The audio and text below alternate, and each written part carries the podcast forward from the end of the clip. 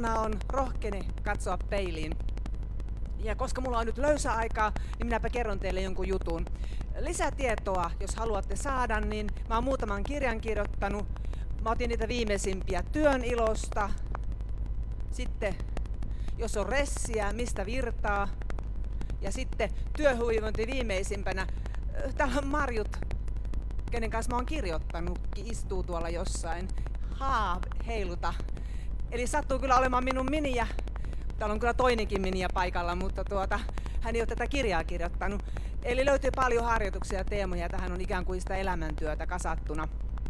Ja kun täällä on kaikki puhunut messutarjouksesta, niin Alma Talentkin antaa tarjouksen 20 prosentin alennuksia. Jos joku on kiinnostunut, niin mulla on muutama kappale mukana. Mä oon ihan hiessä raahannut niitä tänne halkinoiden puistojen, mutta tuota, jos joku on kiinnostunut, niin saa mukaansa ja myöhemmin maksaa, koska tuota, ei ne koskaan tarvi rahaa, vaan jälkikäteen vasta.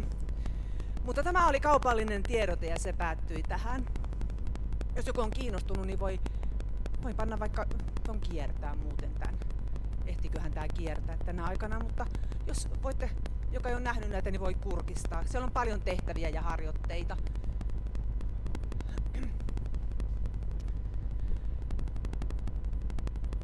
Mitä muuten ihanaa teille on sattunut viime aikoina? Kun mulla on nyt aikaa, niin minä ensinnä teiltä kysyn. Onko teille sattunut jotakin ihanaa työssä tai yksityiselämässä viimeisen viikon aikana? Kuka haluaisi jakaa jonkun kokemuksen? Rohkeako joku viitata? Sinä ja minä annan tämän mikrofonin, että kaikki takimmaisetkin kuulee, koska tuossa äsken luulin, että olin kuuroksi tullut. No sain eilen kuulla, että tyttäreni odottaa pientä tyttöä. Ensimmäinen. Mummuksi! Mau! Se on ihanaa, mitä on olemassa. Mitä sitten? Nyt onko täällä takapenkissä, niin voisin peräpenkiltäkin kysellä, että mitä ihanaa teille on sattunut. Kuka haluaisi ehdottomasti kertoa? Täällä on joku, joko sinä olet mummu. En ole mummu, mutta muutimme juuri viime viikolla uuteen kotiin ja vanha koti tuli myytyä. Ihanaa vielä sai myytyä. Hei, täällä on ihana yhteistyökumppani. Ollaan tehty semmoista taukoliikunta tutkimusta yhdessä. Minä olin yhteisöasiantuntija ja te toitte Kukkuu taukoliikuntaohjelman. Ole hyvä, mitä sulle? No niin, eli mä haluan jakaa sen, että mä maanantai-aamuna mun onni oli se, että mun mies oli tehnyt mulle aamupalaleivät valmiiksi. Ja mä tulin tosi onnelliseksi siitä. Arjen pikkuteko. Siis aamupalaleivät, ihanaa. Sulla on kiva mies.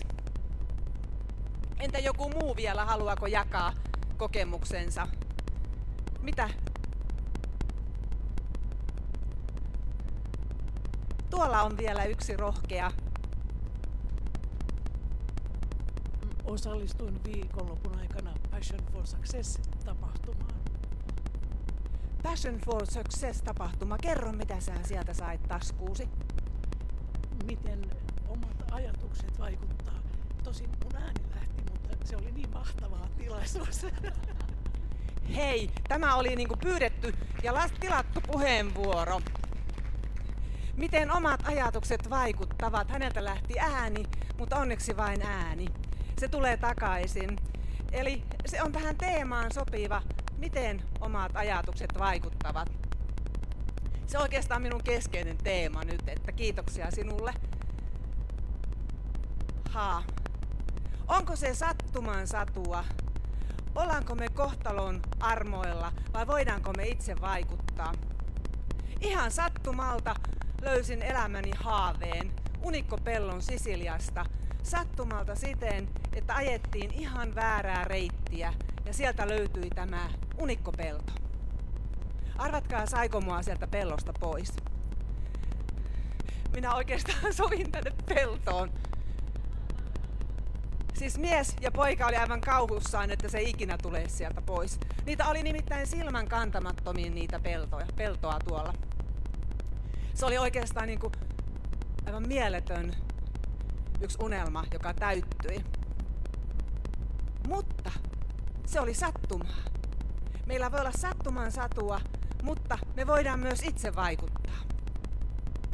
Ja nyt se, mitä tässä haluan kertoa, on nimenomaan sitä, että miten me voidaan vaikuttaa ja mihin me voidaan vaikuttaa.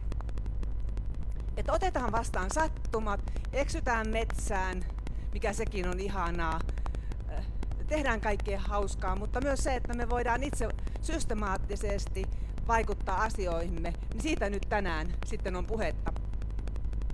Ja aloitan nimenomaan siitä, että nyt kun onnellisuustutkimukset on taas tulleet ja maat asetettu järjestykseen, niin jollain tavalla tuntuu, että suomalaiset eivät halua olla onnellisia sitä keskustelusta päätellen, mikä on tässä havaittu lehdistössä. Jo viime vuonna oli samansuuntaista, koska me ollaan kaksi kertaa oltu nytten maailman onnellisin kansa. Sanon kyllä millä mittareillakin kohta. Toisaalta sitten se, että onhan meillä ongelmia. Siis se on se realiteetti. Mutta miten me voitaisiin vaikuttaa siihen, että me päästäisiin käsiksi niihin ongelmiin? Mitkä on ne onnen ehdot meillä? Että me voitaisiin olla onnellisia suomalaisittain sanoisin hyvinvoivia. Ei meillä saa puhua onnesta. On helpompi puhua hyvinvoinnista. Tästä syystä kannattaa olla vaatimaton tässä puheessa, että ihan onnesta puhu välttämättä. No joo. Ja asenteista onnen ehtona, hyvinvoinnin ehtona myös sitten puhun juuri siitä näkökulmasta ja näkökulman vaihdoksesta. En nyt oikeastaan pane pahaksi myös kysymyksistä. Eli voitte myös kysyä, jos joku alkaa askarruttaa. Lähdetään liikkeelle tästä äitini mietelauseesta, joka on kirjattu meidän seinälle. Äitini Aune oli elänyt eittämättä kovan elämän. Hän lähti Kovalasta, se oli hänen kotinsa nimi, maailmalle Turkuun sieltä pohjoisesta. Ja Rakel Vihurin navettapia Piasta aloitti sen uransa ja perusti sitten kahvilaan, kun palasi viimeisellä junalla ennen sotia veneheittoon, Vaalankunnan veneheittoon, josta sanotaan on kirvenheitto helvettiin, eli sinne kotikylääni. Ja, ja joutui pienestä pitäen hankkimaan leivän. Siis sehän on realiteetti. Elämä oli kovaa silloin. Ja äiti opetti kotona, elämä on kovaa, mutta siitä kuulkaa selviää, kun aina hymyilee. Vaikka sisältä märkänis, niin silti hymyllä aina voi selvitä ja pärjätä. Ja itse asiassa sisälläni on Aune, joka puhuu edelleenkin. Puhun sisäisestä Aunestani. Ja toki olen kuullut monella muullakin olevan sisäisiä auneja. Ne voi olla eri nimisiä. Ja ne voi olla isiäkin ne aunet, jotka vaikuttaa tähän meidän päivään. Mutta selviääkö hymyllä? Tuottaako hymy hyvinvointia? Minä kysyn. Kun Pat hymyilee aina. Vuosi takaperin olimme Taimaassa juhlimassa miehen synttäreitä, pyöreitä. Joka aamu lähdettiin kello kuusi auringonnousun aikaan kävelemään, me ollaan aamuvirkkuja. Ja kun palattiin sieltä kymmenen maissa hirveän pitkän kävelylenkin jälkeen, siellä seisoi hymyilevä porttivahti, hotellin porttivahti rannalla. Hän lauloi jotakin ihanaa laulua. Kysyin häneltä, laulatko sinä aina? Hän sanoi, laulan. Minä olen onnellinen mies. Minulla on tämä työ, jota saan tehdä. Minulla on, voin turvata asiakkaitani, tämä hotellin asiakkaiden turvallisuutta. Ja se on todella ihanaa. Ja saan tästä leivän perheelle. Hän hymyili ja lauloi koko ajan. Hänen keskipalkkansa siellä Taimaassa on 300 euroa kuukaudessa. Hän teki 12 tuntista työpäivää.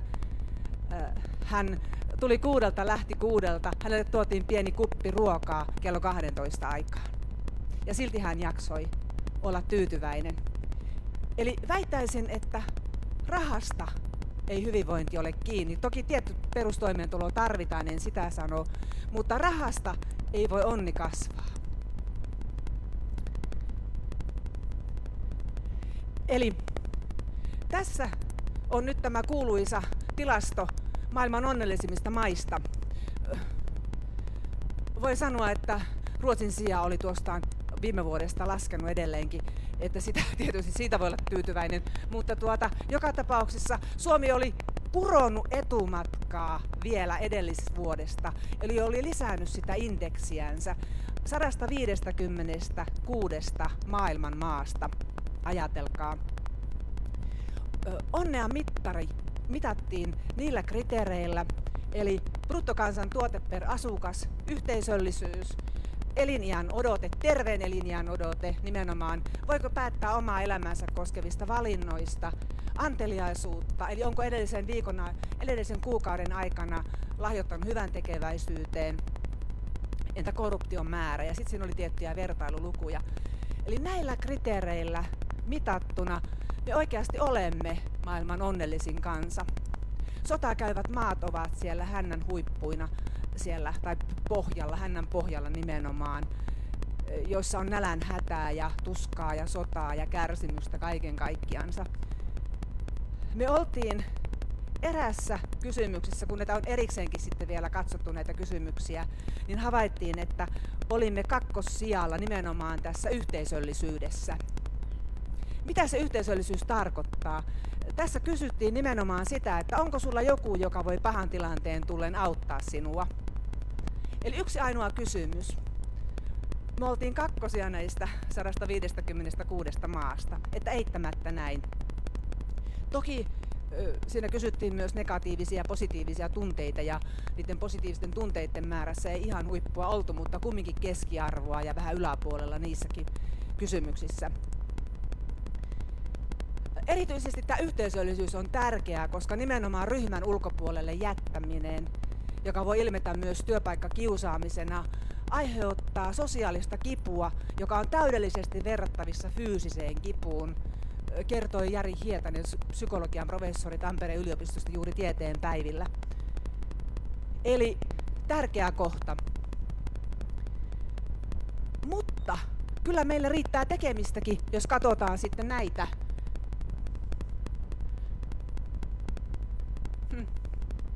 Näitä lukuja. Missä me ollaan? Missä meillä on vielä kirimisen varaa? Meillä on kirimisen varaa siinä, että joka päivä kahdeksan ihmistä jää työkyvyttömyyseläkkeelle masennuksen vuoksi. Ja nuorten masennus on kasvanut erityisen runsaasti viime aikoina. Työ rasittaa henkisesti. Eli 60 prosenttia työolobarometrin viimeisimmän mukaan kertoo, että on melko erittäin rasittanut, rasittunut psyykkisesti työssään. Eli sillä tavalla, sillä tavalla meillä on myös tekemistä. Ja kun olen seurannut 20 vuotta työolobarometria, niin ei ole tässä luvussa muuten suurta muutosta. Eli se rasitti jo 20 vuotta sitten tämä työ. Työpaikkakiusaamista meillä on runsaasti.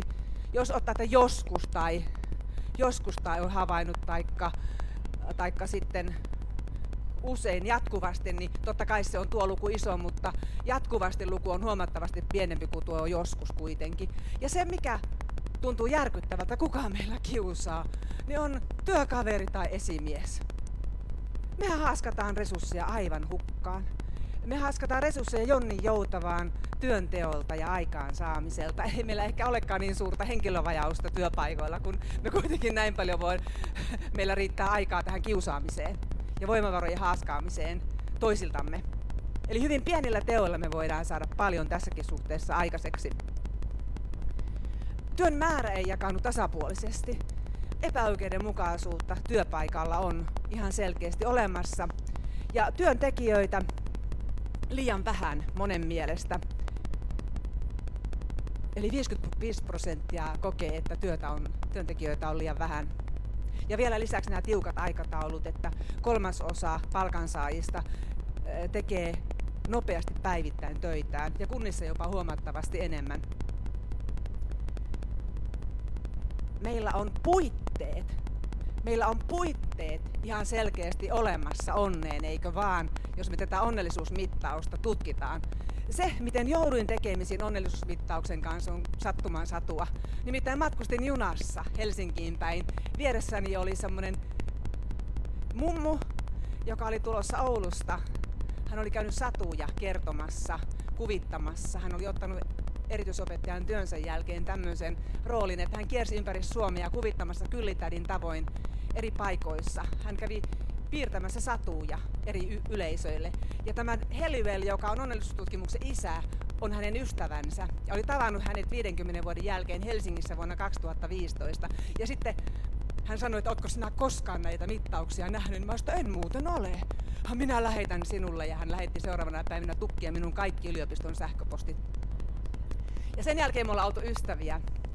Hän itse oli elänyt aika rankan elämän ja tuota, aina kaiken näköisiä tarinoita kertoo minulle sitten, missä hän milloinkin on. Mutta nyt eläkkeellä ollessaan hän on opetellut espanjan kielen ja äh, kirjoittanut kirjoja ja kuvittanut niitä ja tehnyt paljon kaikkea kivaa. Ja sitä kautta mä sain ensimmäisen vinkin näihin onnellisuustutkimuksiin, joita on tehty 2012 vuodesta lähtien. Vuoden 2015 raportissa otin siihen muutaman tiedon, mikä aivojen näkökulmasta, nyt on aivotutkimus tällä hetkellä tavattoman suosittua minusta sillä lailla, että me ollaan käännetty päähän katse hyvin usein ja, ja tuota, hyvin mielellään kuullaan, miten aivojen näkökulmasta eri asiat toimivat. Ja vielä sekin on ihanampaa, jos voidaan mitata vielä sitä kautta jotakin. Niin aivojen näkökulmasta tässä on ne onnellisuuden ja hyvinvoinnin ainekset ihan selkeästi olemassa. Sen lisäksi, että me tässä tätä onnellisuusraamia, erä, ikään kuin puitteita katsotaan. Eli mä näkisin näin, että se onnellisuustutkimus kertoo meille puitteet, eikä niitä voi kiistää. Meillä on hiivatin hyvin Suomessa asiat. Nautitaan siitä ja kehitetään vielä paremmaksi, mutta sitten jos ajatellaan yksilön näkökulmasta, niin me voidaan itse vaikuttaa näihin asioihin.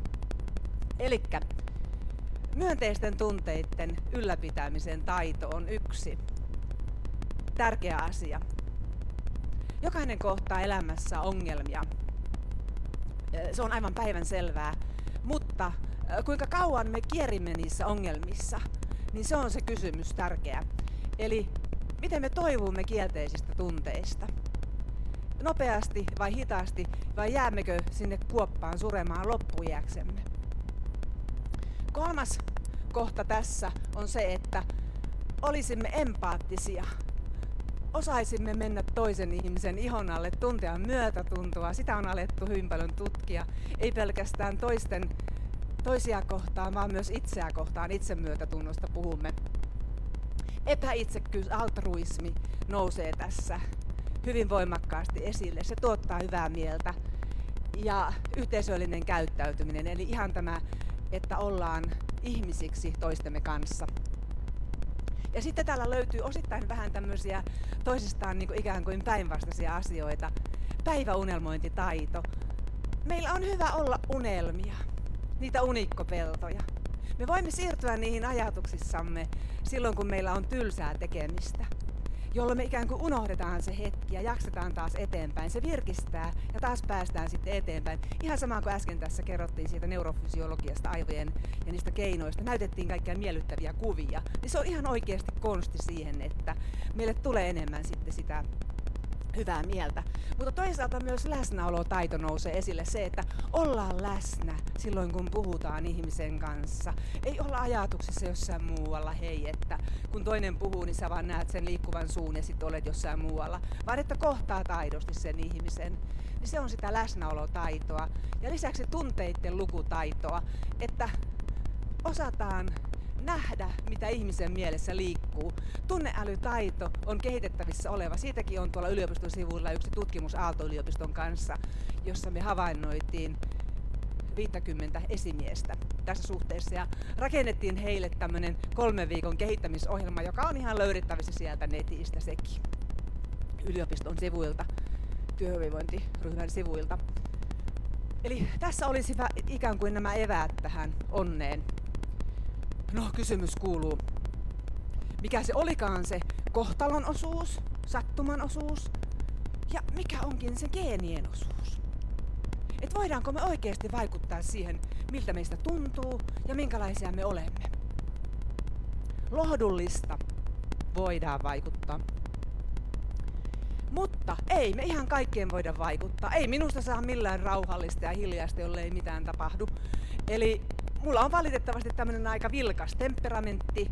Toisella saattaa olla rauhallinen temperamentti. Kerran yritimme sopeuttaa toisiamme tähän temperamenttiin minun työntekijäni kanssa, joka oli, me oltiin ääripäitä, hän oli tämmöinen ihan hirveän rauhallinen. Yritti sopeuttaa hengitys samaan tahtiin. Hän sanoi, että ei hän pysty, hän pyörtyy, hän saa hyperventilaation minun kanssani.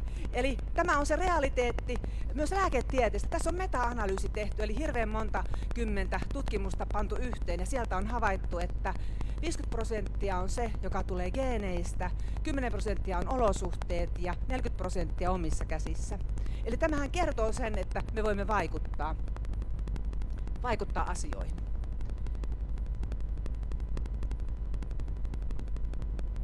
Mutta nyt kysymys kuuluu, miten? Jos meillä on se mahis olemassa, miten me sen käytämme? Tässä on asen, asenteesta nyt asiaa. Kävin Railoa kuvaamassa ja tietenkin piti tähän laittaa näitä kuvia. Mutta että näe, ihana perhonen sielläkin muuten oli siellä Railon keskellä. Mulla ei silloin ollut vielä putkea tässä pari viikkoa sitten, mutta mä kävin ostamassa sitten objektiivin. Ei, enää ei ollut sitten, kun menin uudestaan kuvaamaan. Toki oli hyvä, että mennyt. Oli aika väljää vettä.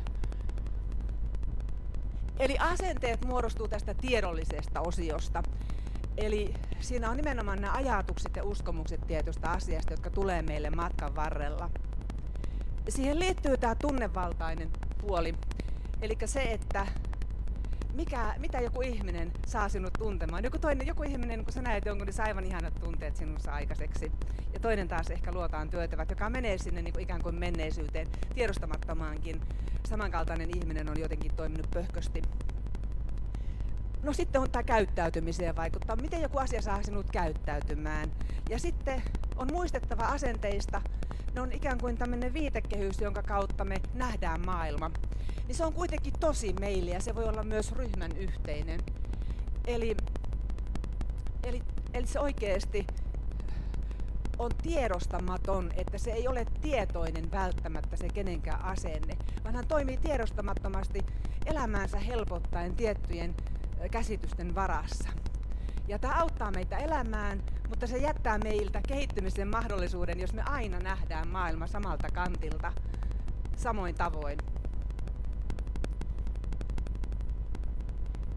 Eli tässä Marjutin tuo pikkupoika, niin, niin tuota, oli, me aina luetaan joka ilta heille, kuinka sitten kävikään näille pikkupojille ja tuota, joka kerta se täytyy lukea ja joka kerta he löytävät siitä uutta. Esimerkiksi tämä kaksi puolivuotias pikkumies kysyi, että miksi hattivateilla ei ole suuta. Mä en ollut ikinä ajatellut, että hattivateilla ei ole suuta. Lapset näkevät maailman niin tuoreesti. Ei muu meilläkään ole suuta. Nyt näihin uusiin piir- on piirretty suu ja mietitty, mihin kohtaan sen muu meillä voi laittaa. Miten hattivatti, lapsi kysyy, miten hattivatti voi juoda tuota kahvia, kun sillä ei ole suuta? Eli tällä tavalla, kun me havaittaisikin, kuulkaa maailma, että nähtäisi se upouusin silmin, lapsen silmin. Kyselisimme, kyseenalaistaisimme, yrittäisimme nähdä. Se, mihin huomio kiinnittyy, nimittäin lähtee kasvamaan. Ja se, mihin asioihin voi vaikuttaa, ja on asioita, joihin ei voi vaikuttaa, niiden kanssa on vaan opittava elämään. No sitä sitten lähdin miettimään, että mistä niitä railoja tonne mieleen sitten syntyy. Että kun järvi oli, se oli 20 asteen pakkane yöllä, niin järveen syntyi railoja. Niin tuo railo syntyi meidän kotoa tuonne Santasaareen päin. Niin se oli tosi hurjaa, että semmoinen paksu jää murtuu. Niin mikä on se ihmisen, ihmisen railon synnyttäjä?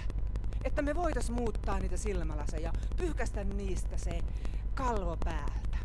Niin sitä voi kysyä. Ja oikein yhtä vanhaa tutkimusta kaivelin, jota on käyttänyt varmaan 20 vuotta sitten, sitä, siitä, että mikä synnyttää meidän turvavyön ohitte sen, että me päästään meidän perususkomusten tasolle, päästään meidän sisään, jolloin voi tapahtua aha-elämys, jolloin voi tapahtua muutos, jolloin me nähdään oma itsemme aivan uudesta valosta tai voimme nähdä, meillä on se mahdollisuus olemassa. Helpoin tapa ongelma. Sairaus, ihminen sairastuu, jää työttömäksi, tulee avioero. Syntyy railo, jolloin sinne mahtuu virtaamaan uusia asioita. Elämä ikään kuin järkkyy. Tulee uudenlaisia asioita sitten sinne päähän. No. Tämä on liian hidasta. Mä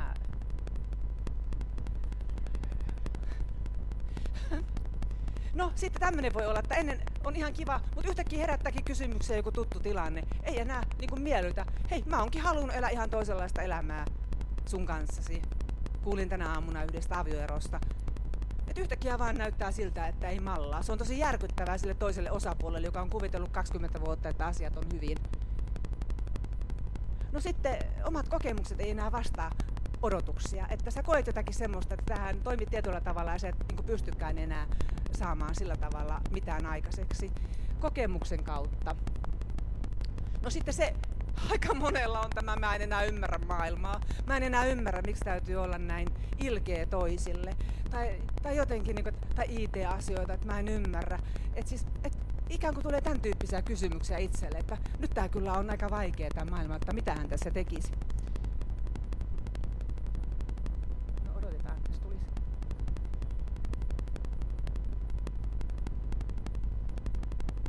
Hmm. Taideelämys voi olla sellainen, joka avaa silmät. Kiasmassa kannattaa käydä tai jossain muualla, koska sieltä voi tulla jotakin uutta näkökulmaa siihen omaan päähän. Mutta ennen kaikkea yksi asia, sanoo nyt opettajatyyppi, tietoinen reflektio, omien ajatusten esiin kaivaminen, mikä enempi ärsyttää toisissa ihmisissä, mikä, mistä se voi johtua, mikä tässä nyt on, olenko ennenkin joutunut tällaisten sam- samanlaisten tilanteiden eteen, miksi olen taas tässä tilanteessa, onko yhteisiä piirteitä aikaisempien kanssa, puhutaan reflektoinnista, peiliin katsomisesta, se on nimenomaan sitä, että ihminen alkaa katsoa peiliin, mikä tuolla peilissä katsoo minua. Ja rehellisesti tutkailla sitä, mitä sen peilin kuvan kanssa kannattaa tehdä, että jaksaisi paremmin. Tulla tietoiseksi asioista. Nyt paljon on tänäänkin puhuttu stressistä täällä. Niin nimenomaan sitä, että tulisi tietoiseksi siitä, että minkälaiset, missä tilanteessa esimerkiksi itse on, kun sanotaan, just luen yhtä väitöskirjaa tai esitarkastan, jossa on tutkittu johtajien työuupumuskertomuksia, joka on tosi kiinnostava, kiinnostava tutkimus sinällänsä, niin, niin nousee esille se, että ihmiset eivät tunne eikä tiedosta. Työuupumuksesta puhutaan ihan niin kuin miten vaan, että ei ole semmoinen yhteistä käsitettä olemassa. Ei kaikki uupumus ole työuupumusta. On normaalia, että me ollaan väsyneitä, kunhan palaudutaan. Se ei ole mitenkään kummallista. On hyvää stressiä, on huonoa pitkäkestoista stressiä, johon täytyy tarttua. Ja tähän niin kuin, tuossa yhdessä kirjassa niin on tehty tämä tämmöinen lajittelukin, että on astetta, että tässä vielä on, että voin tehdä kaikkea. Että siellä on lieviä oireita, nukahtamisvaikeuksia. No sitten on, että kakkosaste on vähän kellarikerrosta jo lähempänä, jaksan silti. Ja sitten on tämä kerros, kellarikerros, jossa en jaksa enää, jolloin tulee oikeasti uupumusasteinen väsymys. Ja näin ollen tämmöinen, että jokainen tunnistaisi niitä oireita jo tuolla katolla, jotta ei tarvitsisi vajota tuonne alas, koska sieltä on hankalampi rakentaa itseään sitten ylöspäin. Eli periaatteessa hyvin tärkeä on lähteä miettimään sitä, että mitkä on ne mun omat sisäiset hiostajani, jotka aiheuttaa mulle paineita. Tällä peilin katsomisen saralla minä en halua sanoa, etteikö työ sinällään ja työpaikka ja nämä kaikki rasita, mutta otin yhden teeman, koska kaikkeen tässä voi ratkaista. Otin sen, että mitä sinä itse voit tehdä. Itse voit nimenomaan sen tehdä, että kaivat peilin esiin, jopa suurentavan peilin, ja katsot sinne. Ja pohdit, mitkä on niitä asioita, jotka sinua hiostaa. Onko se kiireen hiostaja? Että kaikki konekiväri puhetta ja täytyy tehdä nopeasti. Minä nyt tässä vähän toimin kyllä sillä tavalla, että niin kuin olisi kiire. Eihän minulla ole mitään kiirettä. Mähän olen eläkkeellä. Mutta minä en voinut olla eläkkeellä suoraan sanottuna. Minä jäin eläkkeelle kaksi vuotta sitten, mutta tuota, en minä ollut eläkkeellä, kun puoli vuotta olin. Mutta mä niin tykkään kauheasti esiintymistä suoraan sanottuna. Anteeksi nyt vaan, mutta mä tunnustan, mä rakastan ihmisiä ja esiintymistä. Ja hyvinvoinnin lähettiläänä toimimista. Niin se on niin se, joka tuo mulle virtaa hirveästi. Niin mä edelleenkin teen sitä säännellysti. Mutta en kiireellä, vaan rauhallisesti. Toinen on toi pessimistisyys tuolla. Eli se rasittaa tavattomasti, että sä pongaat ongelmia. Se, mihin huomio kiinnittyy, kasvaa. Jossa pongat jo aamusta alkaen, onpa kurjaa kun aurinko paistaa, täytyy aurinkolasit kaivaa, ei löydy mistään, on, on tulossa talvi takana. Ja sitten taas työpaikalle mennä niitä kauheita tyyppejä katsomaan, kuuntelemaan sitä valitusvirta. No johan tuosta vähemmästäkin ressaantuu. Eli tämä, että miettii sitä, että mitenkä voisi niitä lasiansa hioa vähän myönteisimmiksi tietyillä keinoilla. No sitten tämä täydellisyys. Onhan meidän oltava, minunhan on oltava Suomen paras, tai minun on oltava Euroopan paras, tai jopa maailman paras. Onko Suomessa kovin montaa yritystä, joka ei haluaisi olla vähintäänkin Euroopan paras? Eikö me joskus voitaisiin olla ihan niin kuin hyviä muuten vaan? Että ei tarvitsisi olla maailman paras. Eikä tarvitsisi olla täydellinen. Voisi olla ihan tämmöinen vaan tavallinen Marja-Liisa. Eli se, että ne meidän tavoitteetkin pitäisi joskus temmata siihen omaan elämäntilanteeseen. Jos sulla on lapsia ja pitää päiväkotiin juosta ja kaikkea tehdä ja pitäisi opiskella ja uusi tutkinto ja kaikkea muuta, niin ei kaikkea voi jaksaa yhdellä kertaa. Suinkaan. Että tämä täydellisyyden asia on semmoinen kans, joka vaivaa. Perfektionismi. Minä nyt varmaan yritysjohtajia haavoitan, kun sanon, että ei aina tarvitse olla paras, vaan voi olla hyväkin jolla voi saada paljon enemmän aikaa kuin sillä, että pyrkii parhaaseen, jota ei voi koskaan saavuttaa. Sitten on tämä miellyttämisen hiosta ja niin tuosta täydellisyydestä voisi vielä puhua sitten tämä, että niin tämä perfektionismi ja tämmöinen, niin mulla ainakin sisäinen aune vaatii minulta täydellistä suoritusta. Eli se sanoo mulle, että Marja-Liisa, että kyllä sinun nyt täytyy vielä paremmin se tehdä ja kun kirjaa kirjoittaa, niin täytyy kaikki lähteä tarkastamaan moneen kertaan, joka vie hirveästi aikaa, koska täytyy löytää taas uudestaan kaikki, mitä onko kääntänyt oikein, onko tuo sana oikein. Siis se on just se, että joka tulee sieltä. Perheen äitinä äiti sanoi 150 litraa mustikoita on joka kesä koottava, että ne riittää ja jos onkin poimittu vain 47 litraa, niin kyllä se on ihan kauheeta. Eli ne tulee täältä jostakin nämä meidän perfektionismin vaatimukset sieltä kaukaa menneisyydestäkin monesti. Ja sitten vielä toisaalta sitten yksi hiostaja, joka on, on havainnut joskus joillekin miehilläkin, en tuolla Pekalla kuitenkaan kylläkään, mutta tuota, morjesta vaan, niin, tuota, niin tämä, että vahvuus, että eteenpäin on mentävä vaikka hampaat irvessä. Että, että ei voi olla tunteita, vaan täytyy vaan puskea. Joskus on nimittäin todella niin kuin miehillä nähnyt tätä, mutta to, to, toki naisillakin ei voi olla sukupuoli sidonnainen tämä. Eli meillä jokaisella miehelläkin on tunteet. ja tuota, jotka niin kuin vaikuttavat siellä jokaisella. Älkää loukkaantuko, onneksi täällä on vähempi poikia. niin tuota, ei maar. Ja oikeasti kaikilla meillä on, ja tämä, että me otetaan nekin huomioon, niin se kuuluu siihen elämään ja hyvinvointiin. Eli nämä on niitä, jotka meitä hiostaa, ja tulemalla tietoisiksi näiden, näistä me oikeasti voidaan alkaa vaikuttaa asioihin. Eli mitä tästä kiteytyksenä kaikesta, mitä puhuin, rohkene katsoa peiliin. Siitä, että lähdetään onnellisimmasta kansasta, että meillä on puitteet, joiden kautta me voidaan vaikuttaa asioihin oikeasti. Se on nyt aika pitkälti, meille niin annetaan tämmöinen ihana alusta, puite, jonka puitteissa me voidaan lähteä rakentamaan hyvinvointia Eli me voidaan avata ovi uuteen päivään. Ja nyt sen äidin mietenlauseen valossa, kestä, kärsi, taistele ja voita, olen päivittänyt sen uusiksi sen mietenlauseen. Nää selostan millä tavalla. Eli kestä. Eli tartu rohkeasti ongelmiin.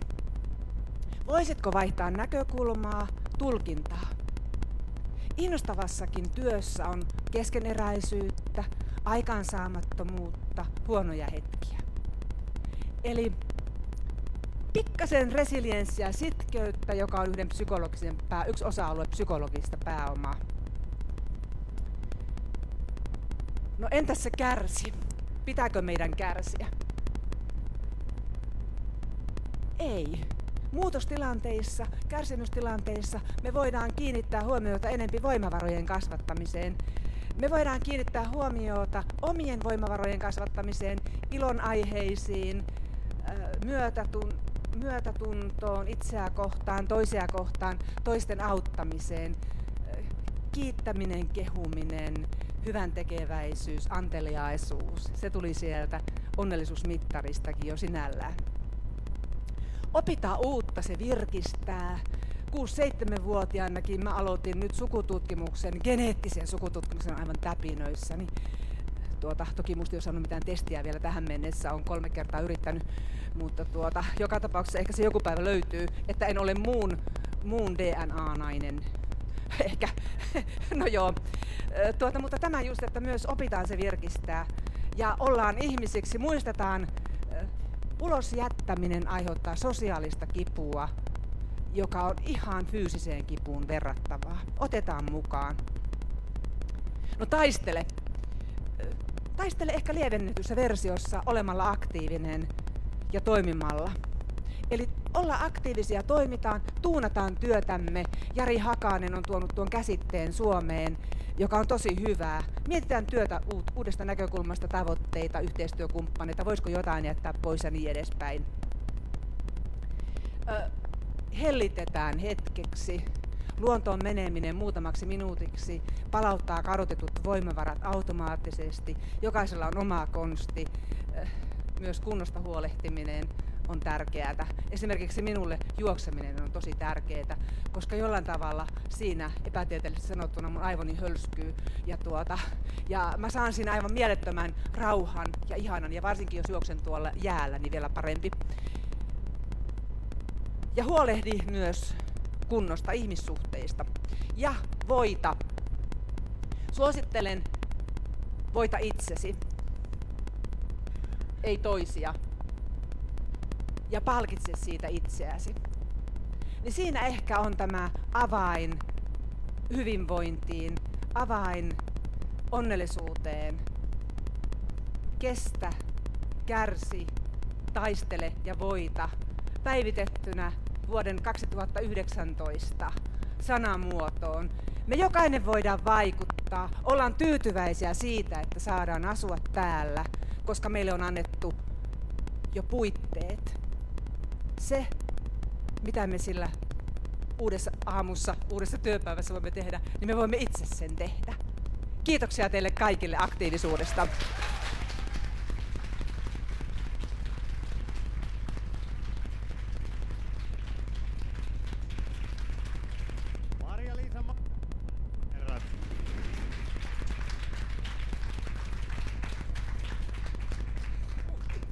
Vau, mikä puheenvuoro ja vau, mikä nainen.